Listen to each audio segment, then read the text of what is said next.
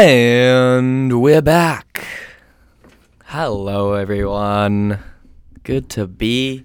Whoa, my mic's running away from me.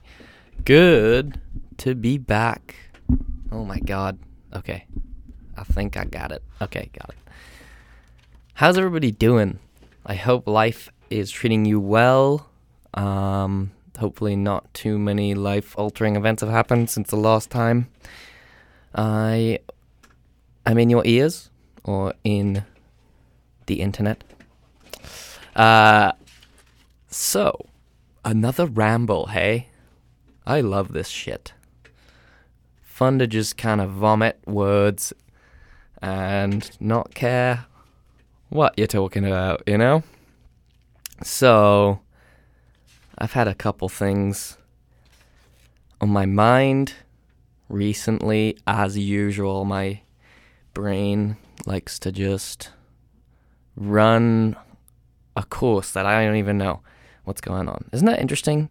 You can just kind of follow a thread of thought into your mind and you have no idea where it's going to take you. And sometimes it like you end up thinking about something you're like, "Why the fuck why did that come up?" Yeah, it's interesting. It's like a little uh, scavenger hunt or an adventure. You don't even need anything. You just need your imagination. It's from SpongeBob. Okay. Well then. What do I want to talk about first? Let's go with mm, the role of ego. I've been thinking about this a bit. Uh, how how we kind of demonize ego, but we also celebrate ego, depending on where you are. I guess Western culture is very individualized, individual dominant, and so ego is kind of celebrated. These big personalities. Like if I think of the kind of quintessential American, they're loud and they're brash, um, and they're confident. And that's a weird thing where you have this overlap of conscience, uh, sorry, confidence and ego. Like, how do you untangle the two? Like, what even is ego? Is ego being sure of who you are? Is it more than that? Is it overconfidence? Does it necessarily come with arrogance? I don't know. Um, it seems like ego is wrapped up in confidence, at least for me. Whenever I'm feeling overconfident, though, like I'm the best, I'm so interesting, I'm so great, uh, life has a way of uh, kind of putting you in your place. Like, for example, this past weekend, I was skateboarding and I was ripping down this hill and I was feeling great. I was like, wow, I'm so good at skateboarding. This is amazing. Got the wind in my hair. And uh, you start to pick up a lot of speed. And I start to try to stop, and the road is a bit slip, slicky, slick, slicky. the road is a bit slick, and I fall and eat shit and slam my hip into the ground. And luckily, I was fine. It was just my pride that was hurt, and maybe a little bruise on my pelvis. But uh, that that was a pretty key key insight into, you know, life cutting you down when you're riding high. Um, I don't know if that's just me reading into a situation, you know, confirmation bias, and then it's so freaking weird, man. We're just constantly like making narratives that fit our you know, how we relate to the world or rationality. And then when we are forced to contend with new information, we have to somehow like envelop that into our original schema. And we're just constantly like in this state of cognitive dissonance where you're like, I think this is right, so I'm just gonna like ignore everything else and then hopefully this is how it's supposed to go. Because you like inevitably shut some things out when you decide you're going to be a certain way, right? Like you cut yourself off from possibilities when you define yourself as something. I'm extroverted, therefore I cannot be introverted, that kind of thing. Like, obviously, no, that's not true. You are existing on some plane or some spectrum of introversion and extroversion, and you fit somewhere along there depending on the circumstances, the chemical milieu of your brain, of your body. Hmm. What about like manifesting positivity? How is that related? Like, if you guys heard that, if you dream it, if you really, really believe in it, if you say it every day in front of the mirror, if you write it down, it'll come true. You'll manifest it into reality. That sounds like. Well, I was going to say that sounds like horseshit, but it's obviously not. Most successful people seem to have some kind of goal setting routine or a journal or, you know, something like that. Something where it's tangible, where it's written down, it's out there. Because it kind of holds you accountable. Once you've written it down, you're like, oh shit, look, I said I would go to the gym three times a week for an hour. And that was written three months ago, and I've been twice. So it kind of keeps you on track. So that makes sense. But obviously, you need to do act like you need to actually perform behavior that you write down. You can't just write something down, which I feel like I'd fall into the trap of doing. I'm like, oh look, I got I journaled for like 20 minutes today. You know, I um I've I've got my plan. It's like no, you actually have to do things so that the plan is executed, which is like so obvious, but it's it's weird. You can almost like trick yourself into feeling like you're doing things just by like doing a cursory action. And I'm not saying like that's bad. Like I think it's good that I journal because at least I'm doing something. But if you don't back it up with real tangible action, like what's the good of the journaling, right? Yeah, manifesting positivity. I don't know. Like it like obviously your attitude does really dictate how you're feeling, how you how actions are perceived. But I don't know how much control over that you have. You can't exactly go up to a depressed person and be like, "Come on, man. The sun's shining. Go outside. Stop being depressed." Like it doesn't really work like that. You have to like coax the depression out of them or something. I don't really know. I don't have that much experience with depressed people, but that was just an example that came to my mind. Like, attitude is important, manifesting positivity is possible, but you have to sort of work at it. Like, you have to do tangible actions in order. You can't just say, okay, I'm going to be a positive person now. You have to do things a positive person would do and then slowly you lie to yourself and convince yourself. You fake it till you make it. Until you've you have kind of copied what other people do to the extent that you've now enveloped it and made it part of yourself. It's so strange. We are mimetic creatures. Mimesis. I learned that word recently, actually. It means we just copy monkey see, monkey do, which is like the most fundamental, basic form of learning. And it happens in pretty much every animal, I think. Yeah, the importance of ego. Because, like, too much ego and you're chasing superficial bullshit, right?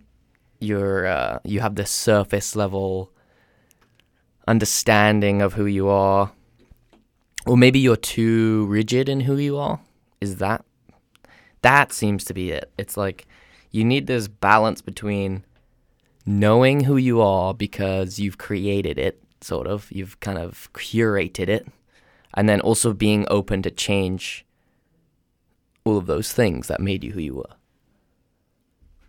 like what consists of your identity. Like whenever identity is like relies on one specific, you know, core foundation, I think maybe we are what's that called? Susceptible. It's it'd be like you know if uh, it's like why biodiversity, genetic diversity is important, right? Like, because if one, if every organism is the same genetic makeup, then we're all vulnerable to the same shit, and we can all be wiped out by the same, by just one virus or one thing that comes along and just fucks up the whole population. Where and then like I'm making the relation to like how you structure your identity, because if you have a bunch of things you structure your identity around, then you're less likely to maybe hold on to or um, you're less likely to um, be defensive, I guess, in your identity. Like you don't want to put all of your eggs in one basket. Kind of goes for everything. And I guess life is figuring out what eggs go in what basket. Like how much of yourself do you want to invest in, I don't know, your family, your culture, your intellectual ability, your personality traits, whatever. And then, so like too much ego is bad, and then is not. What about if you don't have any ego? Because you need some kind of ego for like a self serving, like in order to make like in order to motivate yourself like say i didn't have any ego whatsoever how would i like as far as you know working and competing and stuff goes i feel like then there's no if there's no ego there's no drive for competition which i don't know say what you want about that i think competition is pretty f- fundamental in terms of forming ourselves. Uh, in my own life, at least, I think most people who've done sport or anything that's competitive, dance, I guess dance is a sport. Uh, um, I don't know, art, theater, whatever. Like you're always going to be competing with the people around you, which is kind of the nature of how you grow up. So if you had no ego, you had no drive to compete because like if you had no ego then you would just be like pure consciousness right? You'd just be you'd just be being. You'd be like one of those monks. Or you'd be like permanently on 10 grams of mushrooms just in the universe. And as far as real life goes it's kind of difficult to be productive when you're not attached to a self. Strange. It's like this uh, necessary evil in a way. Because identity is so. Mm, it's weird. It's so alluring. And then, because then we have this tribalist tendency to like, oh, look, your identity is similar to my identity. Let's group up and fuck the other people who don't have our identity. Hmm. Interessant. Do you guys think we get back what we put out to the universe. So again, like kind of like that mon- manifesting positivity, like karma thing. I don't know. I don't necessarily see that holding true because there are plenty of terrible people who haven't had any comeuppance happen to them. Right? And there are plenty of great people that horrible things have happened to. So if you have this, oh, yeah, look, karma, like you get out what you, you get back what you put in. Maybe that does hold true because if you're expecting to get back what you put in, you're going to be nicer to people and then or you know, put in effort and then eventually that effort gets reciprocated in some way in your interpersonal relationships. Like I could see it working with other people, but like in a vacuum with just you acting in ways, I don't know if the universe gives a shit. Maybe it does. I, I would love that. I would love that to be like some universal like tally, you know, some like utilitarian uh, thing where like all of your all of your deeds are being tracked and be like, oh well, he's an, he was an asshole that day and looks like his dog's gonna die. um, I don't know, something like that, you know, like it would be cool if we were all responsible for our actions. Like held accountable. But I don't know if we are. I think the randomness of life throws a wrench into that idea. Because what does that say about, yeah, does people who have bad things happen to them ultimately deserve it in some way? Like, that seems ridiculous. I guess it's kind of a religious thought. I don't know. Shit, man, I don't know. Should I just do the whole thing in an Australian accent? No, probably not. Get people mad at me. Mm, we were talking about, or uh, read this guy named Fanon. Fanon, this philosopher who's uh, talks about like philosophy of race and what it means to be a black man as opposed to being a white man or white person versus a black person and he talks about like the differences between how you use language at home versus how you lose, use language with like you know the European people or the like public and it made me think of how I shifted my identity like my my accent is so weird because I've had change I've changed it both consciously and unconsciously. Like I first changed it when I was in second grade and the teacher couldn't understand me, so I decided to okay, I guess I'll just be an Ameri- be American at school. And I just started to copy the other kids. Mimesis, hello, monkey see, monkey do. Cause you don't want to be the other, you don't want to be the weird kid, the new kid with the weird accent. So I changed it, and then at home I would stay English. And then over time, I would bring back friends from school, and then they'd be like, What the fuck? You're English? No, you're not. And then they'd think I was pulling some elaborate ruse. When all the while, it was just this weird thing I adopted. And then what's even weirder is because I did that, my siblings did that. And now they, and so what happened was when I graduated and went on my year off, I was like, okay, I'm gonna make like this tangible choice here because I've split up my personality into two things. Um, accentuate. It's not like I've split it up. It's not like American Sam is different than English Sam, which he was. Uh, no, they were different, but they were the same person. I just had tuned up and tuned down certain traits and characteristics in the American Sam to fit my American colleagues, American peers, and then at home you know, is where I felt comfortable. Like this, the English accent felt like my real voice, quote unquote, you know, because it was like that was my go to. But that meant I kind of split my my identity into these weird camps. Um, and then one of my yeah, I took my year off and realized okay, I like just have to pick one. And English accent is my you know the go to but now I've lived in America and Canada, and I I did the I did that splitting of my mind, and now and now I have some weird hybrid accent that I like. And I was talking to friends the other day, and they're like, "Yeah, like your accent changes depending on who you're talking to." And I, I know, I, I know that, and I've talked to people who are American, and then if I hang out with them for long enough, they'll start to slip and do an English accent, which I find hilarious. You know, they'll say car. Oh, look, the car. I mean, car. um, it just shows you how malleable we are and how uh, suggestible we are.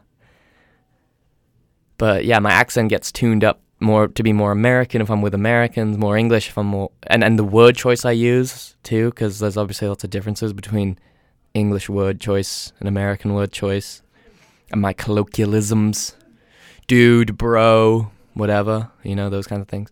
But then it also is super weird because I feel like I'm an outsider when I talk to actual English people because they're like, like you talk to an American, they think you're English. You talk to an English person, they think you're American. So it's like I exist in this strange gray space between the two, which is not bad. It's nothing close to, you know, how Fanon described like race relations But uh, it's just weird for my own personal conception of myself.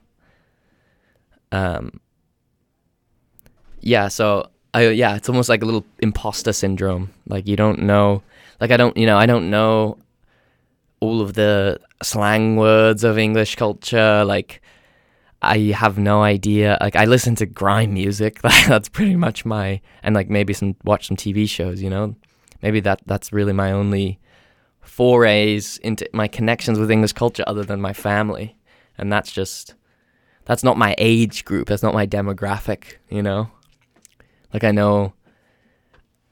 Yeah, so I have all these like things and old English TV shows and stuff that I watched and that formed my, you know, a lot of the narratives I I liked as a kid. Agatha Christie novels, Dad's Army. Probably no one has no any idea what I'm talking about, but um but yeah, I feel this weird like not a challenge, but uh oh, how is this person going to react to me? Like I I'm waiting for them to say something about my voice, you know? Most conversations I go into, actually, I find myself waiting for the other person. I think that's just by virtue of having an, an accent, and I, I don't think that's bad in any respect. I think that's just people being interested. But, I mean, it's still a part of your day to day. Like, I'm not going to get angry because you want to know where I'm from. But it does wear on someone after a long time. Definitely yeah, maybe in some social situations I don't want to talk as much. I don't know. Maybe that's dumb. Maybe it's something I, I'll outgrow. I mean, I have outgrown it. I think I'm much less self conscious of that kind of thing now. Mostly because also I feel like there's this weird superiority between Americans and English people where they're like, oh, you sound smart. You don't say your R's. You say you don't say your R's. You say your R's and there's like this weird like obviously we we were the first we were the original americans so maybe there's like that kind of thing playing in. But yeah you can like hypnotize people with your voice. I think it goes to most people with an accent. Americans specifically seem pretty captivated by it. Europeans not so much. Like australians not so much. English people not so much. I think it's because maybe americans a bit more insulated. Even Canadians, not so much, but Americans are more insulated, maybe, haven't had contact with people who speak differently. And so when they hear it, they're like, ah, do you have an accent? Oh my goodness. Do you have an accent? That's a funny question. Because everyone does. Like everyone has an accent. You have an accent. If you speak English or if you speak a language, you speak with an accent. So, like, they mean, do you have an English accent? Do you have a foreign accent? That's what they want to know. Which again, I'm not trying to like shit on anybody. I just think it's funny. And also makes me want to real like how is my accent going to change? Like maybe I'll move somewhere. Maybe I'll move back to England. Maybe I'll go to Australia. And then I'll be really weird. I'll be like total mismatch. England, US, Canada, Australia that'll be strange. And I always remember hearing like odd accents as a kid, like weird hybrids, and be like, where the fuck is that person from? And now I realize I'm going to be one of those people. Just hilarious. Um, okay, well, I am basically done with this ramble. I just uh, wanted to be in here, wanted to say hello. Um, I will leave you what should I leave you with? A challenge? I challenge you to have a conversation with a random human being, which is hard to do these days, man. I think people miss out. I miss out, I know, when I'm stuck in my headphones. Uh, you miss out on the nuances of social the tapestry we call life, man. So, yeah, strike up a random conversation with somebody. Use these opening lines Hey, I like your shoes. Where'd you get them? Hey, are you in my blah blah blah class? Even if you're not, boom, interaction. Um, what else could you say? Those hard, those opening lines are actually really hard to do or ho- hard to think of. But then once you have the in, you're just talking to them and they're another person with another life. And you know how to talk to people. You're good at it. We do it all the time. So go forth, socialize, be merry. I'll see you on the flip side.